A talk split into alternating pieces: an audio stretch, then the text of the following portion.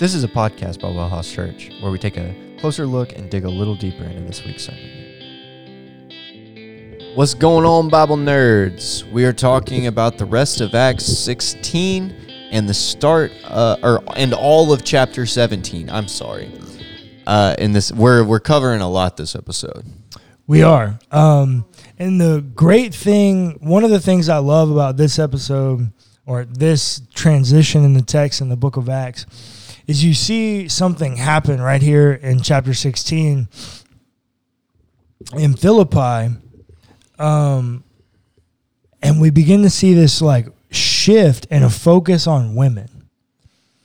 Remember, we get this focus on Timothy's mom as the Jewish woman in the beginning of chapter 16. In the middle of chapter 16, we get this 1611. We set sail from Troas and took a straight course to Samothrace, the following day to Neapolis, and from there to Philippi, which is a leading city of the district of Macedonia and a Roman colony. We remained in this city for some days. Let me talk about Philippi for a second. Very wealthy province, historic province. It's also right alongside the Via Egnatia, which is the the like main. It's like I ten of the Roman Empire.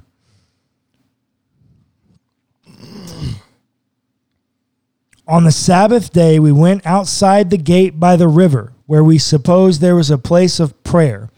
All right, now if you remember Paul's mission, anytime he would go, or strategy, anytime he go into a new big city, where would he go?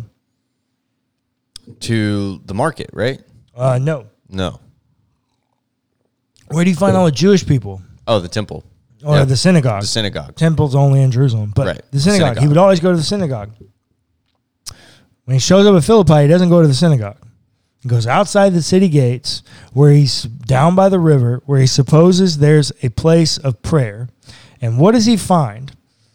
And we sat down and spoke to the women who had gathered there.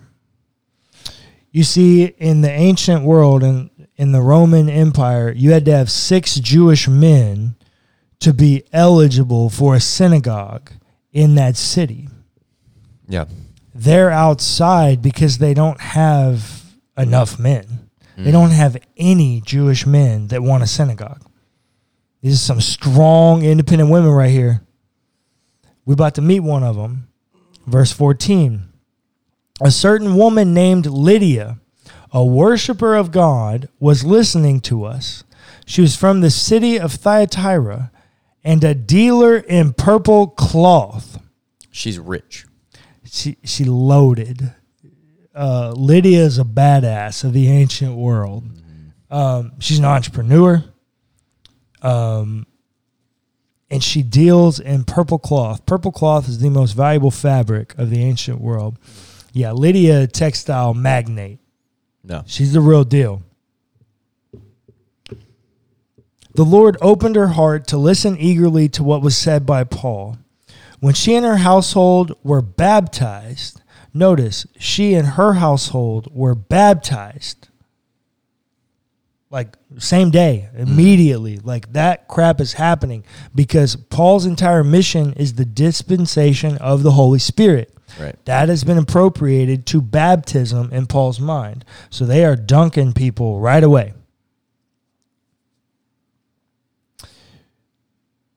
She urged us, saying, If you have judged me to be faithful to the Lord, come and stay at my home.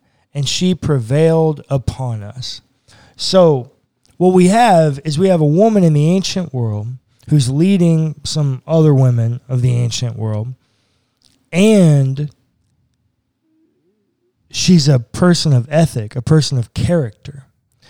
Because that's what she's asking them at the end when she says, If you've judged me to be faithful to the Lord, come and stay at my home. She doesn't have a husband. Mm-hmm. This is a badass woman mm-hmm. in a patriarchal world where it's hard for women to be able to do anything without a man. Mm-hmm. This woman is killing it. She's got an entire household that reports to her. no husband, Yeah. killing it, and she's a person of ethic. Mm-hmm. Person of ethic. Long story short, they hang out in Philippi for a while, and uh, as they're going around one day, they meet this woman who has a slave girl, and uh, this slave girl is a divinizer. The text says they, that she has a spirit in her, and for a few days, she just kind of pesters Paul and Silas, like calling them, um, uh, what does she call them? Uh, slaves of the Most High. Um, and so finally, Paul just kind of turns around and goes, Hey, woman, like, hey, you spirit, in the name of Jesus, get out of here. And keeps on going about his way.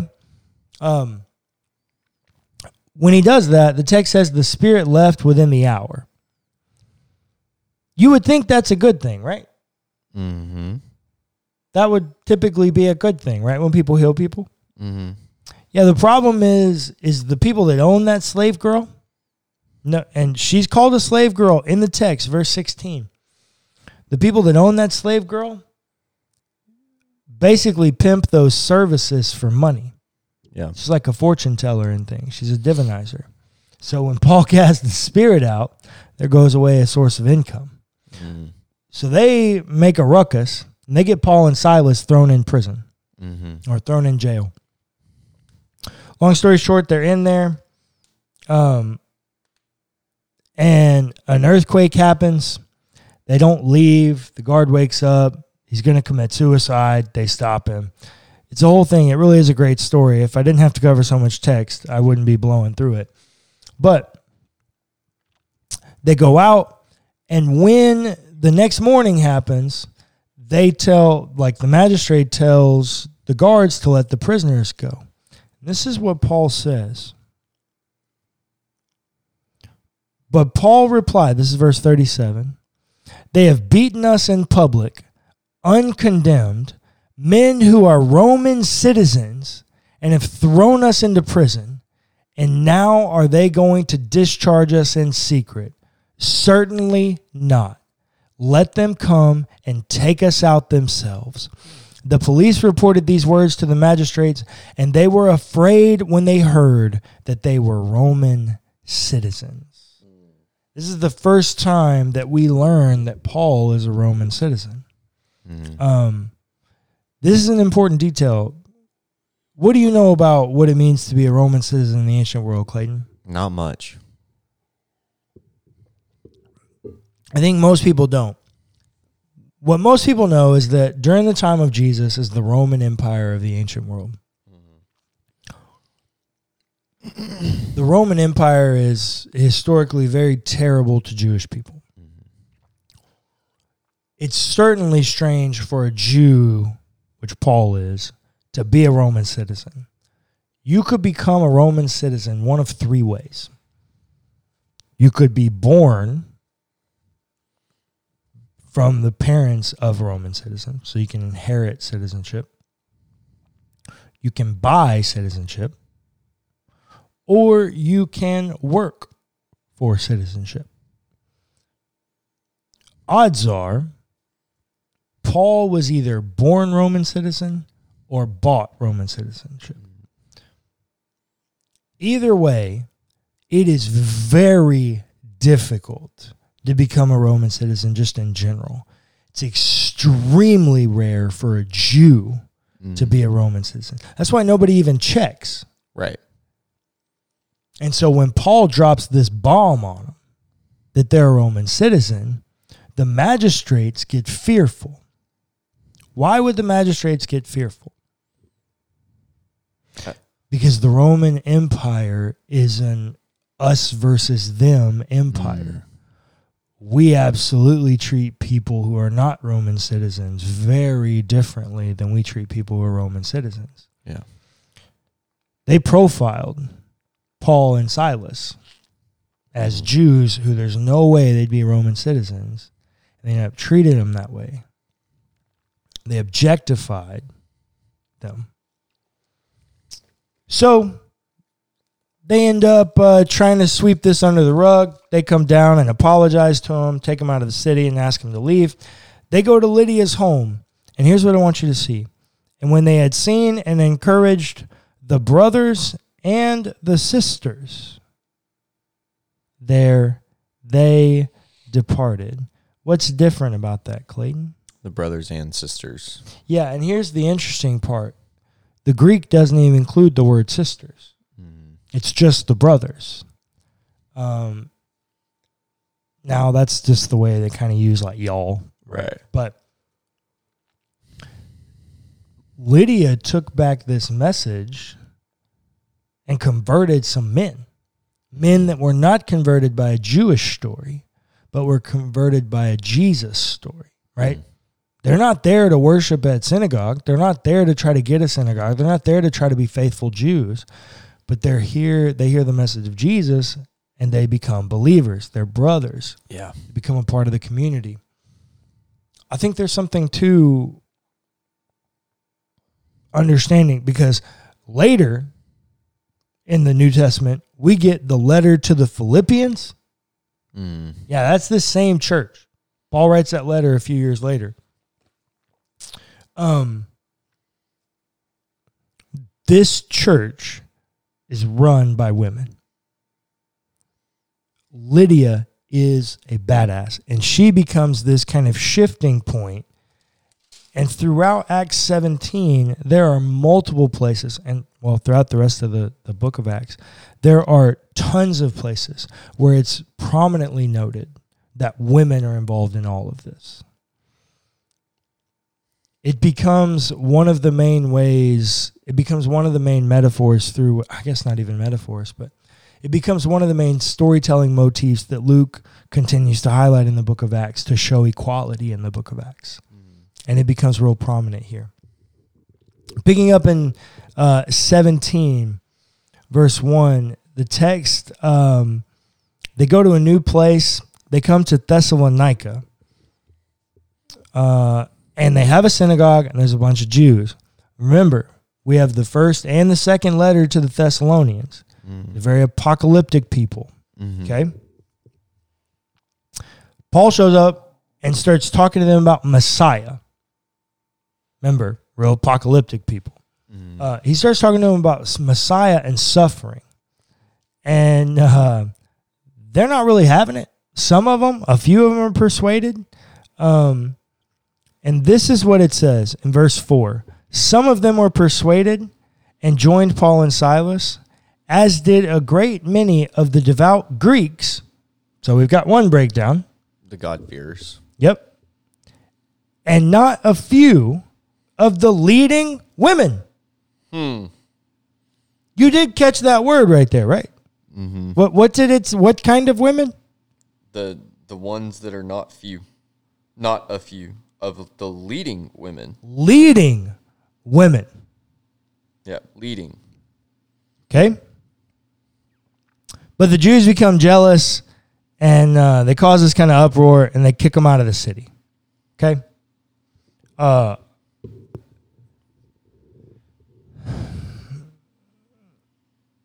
then they go off to Berea.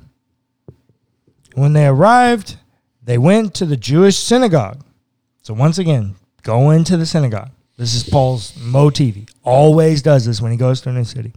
Goes to the synagogue, and the text says, These Jews, verse 11, these Jews were more receptive than those in Thessalonica.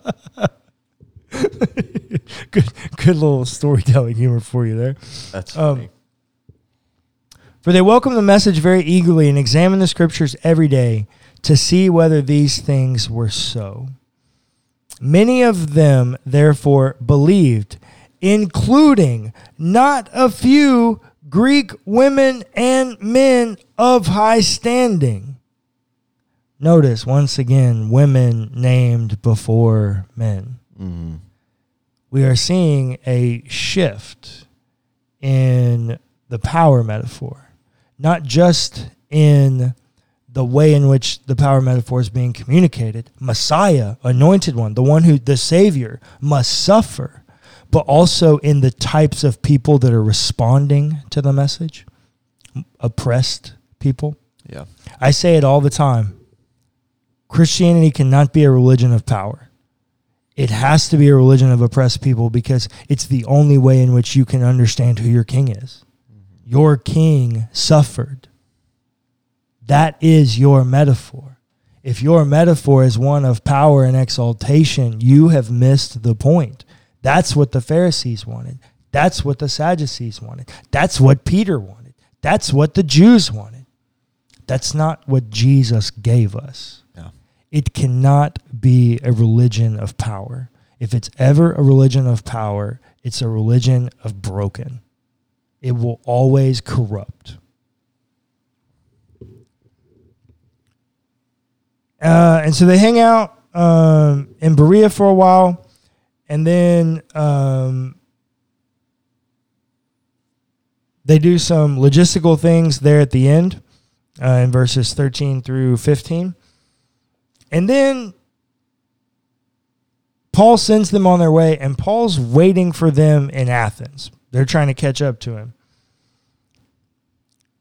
And he's, the text says he's deeply distressed that the city is full of idols.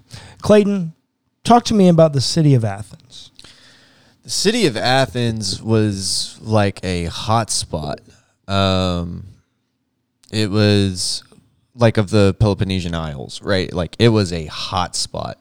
Lots of trading, lots of people, um, beautiful architecture, and like kind of like a, a the the the main piece of culture was happening in Athens at the time. What's it? What's Athens most known for historically? um the the big uh amphitheater type thing Oh no, Um, no, no, not attraction like that. Yeah, yeah, yeah. You're right. Mm. But I mean, like, why do people know about Athens, Greece? If oh you're, well they know about athens because of socrates they know about Athens because of philosophy. yeah Here we go. This is one of Paul's greatest moments in the book of Acts. This is like if you were gonna, you know, the every all the world's a stage speech. mm. If you were gonna give Paul one of those, it's this moment. yeah This is his big speech. This is when you go, okay, Paul's on his shit. this is uh this is paul's uh ted talk Exactly, exactly. this is his big moment Text says he was deeply distressed the, to see that the city was full of idols. So he argued in the synagogue with the Jews and the devout persons, and also in the marketplace every day with those who happened to be there. Also, some Epicurean and Stoic philosophers debated with him. Okay. It's interesting that they note these two types of philosophies here in the book of Acts because Paul continues to battle Stoics mm-hmm. littered throughout his entire ministry. I'm mm-hmm. convinced that the Corinthians, that entire church is given over to Stoicism hmm. more than Christianity. Just in the same way that America is given over to Platonism with a little bit of Jesus sprinkled on it, I think the Corinthian church is given over to Stoicism with a little bit of Jesus sprinkled on it. very interesting Some said, What does the babbler want to say? Very, very accusatory, offensive kind of language. Others said, He seems to be a proclaimer of foreign divinities. This was because he was telling the good news about Jesus and the resurrection. Mm-hmm. Okay, no, the resurrection. So they took him and brought him to the Areopagus and asked him, May we know what this new teaching is that you are presenting? Sounds rather strange to us. So they take Paul. They say, Hey, we want you to spit your fire, bro. We want your bars. Let's go. This is what Paul comes up with. Then Paul stood in front of the Areopagus and said, Athenians, I see how extremely religious you are in every way. For as I went through the city and looked carefully at the objects of your worship, I found among them an altar with the inscription, To an unknown God. What therefore you worship as unknown, this I proclaim to you. The God who made the world and everything in it, he who is Lord of heaven and earth, does not live in shrines made by human hands, nor is he served by human hands, as though he needed anything, since he himself gives to all mortals life and breath and all things. From one ancestor he made all nations to inhabit the whole earth, And he allotted the times of their existence and the boundaries of the places where they would live, so that they would search for God and perhaps grope for him and find him, though indeed he is not far from each one of us. For in him we live and move and have our being, as even some of your poets have said. For we too are his offspring. Since we are God's offspring, we ought not to think that the deity is like gold or silver or stone, an image formed by the art and imagination of mortals. While God has overlooked the times of human ignorance, now he commends all people everywhere to repent, because he has fixed a day on which he will have the world judged in righteousness by a man whom he has appointed and of this he has given assurance to all by raising him from the dead. So, what's his argument? If you were going to encompass his argument in one statement, it would be this that you missed it because you're worshiping the idol. Hmm. God looks like you and I. Yeah. You will be judged in righteousness. What is rightness, Clayton? Rightness. Yeah. It is you in right standing with divinity and with humanity because humanity looks and acts like divinity. God, Paul says, you messed it up because you're not looking at us. You're not looking at the people. You're looking at the idol. That's not what God looks like or cares about. And they scoff at the resurrection, but said, We want to talk to you more about this. But Paul in verse 33 said, I'm outie. Uh, at that point, Paul left them. But some of them joined him and became believers, including Dionysius, the Areopagite, and a woman named Damaris, and others with them. Once again, I want you to see the absolute inclusion of women. Paul had an opportunity to tell a very powerful people in a very powerful city of the ancient world anything he wanted to tell them. They asked him, he had their fullest attention. He could have told of power, he could have told the history of David, he could have told, you know, 2 Samuel 7 and, and you know, he could have done all of that. It's not what he chose to say. He chose to say, "Hey, you missed it because God doesn't look like that. God looks like you and I." and we will be judged on our righteousness by a man who looks like you and I. Paul's main premise in his argument is that once again, you've missed it because you're looking to power. You're looking to worship power so that you might have power on your side. Remember the whole thing about the divinized slave girl using her for money? If you get out of that idea and you begin to think about divinity as more a lateral experience with a supreme God, um, you get to this place of equality and acceptance. And I think that's what, I think that's why you begin to see this shift around women right around Acts 17. Because leading up to all this, the shift has been out of Jews and into Gentiles. And now at Acts 16 and 17, we're getting a shift not just within Gentiles, but to male and female. And it's because Paul is thinking about God in a way of saying, hey, God looks like us. Maybe we should treat us well. Maybe we should care for us.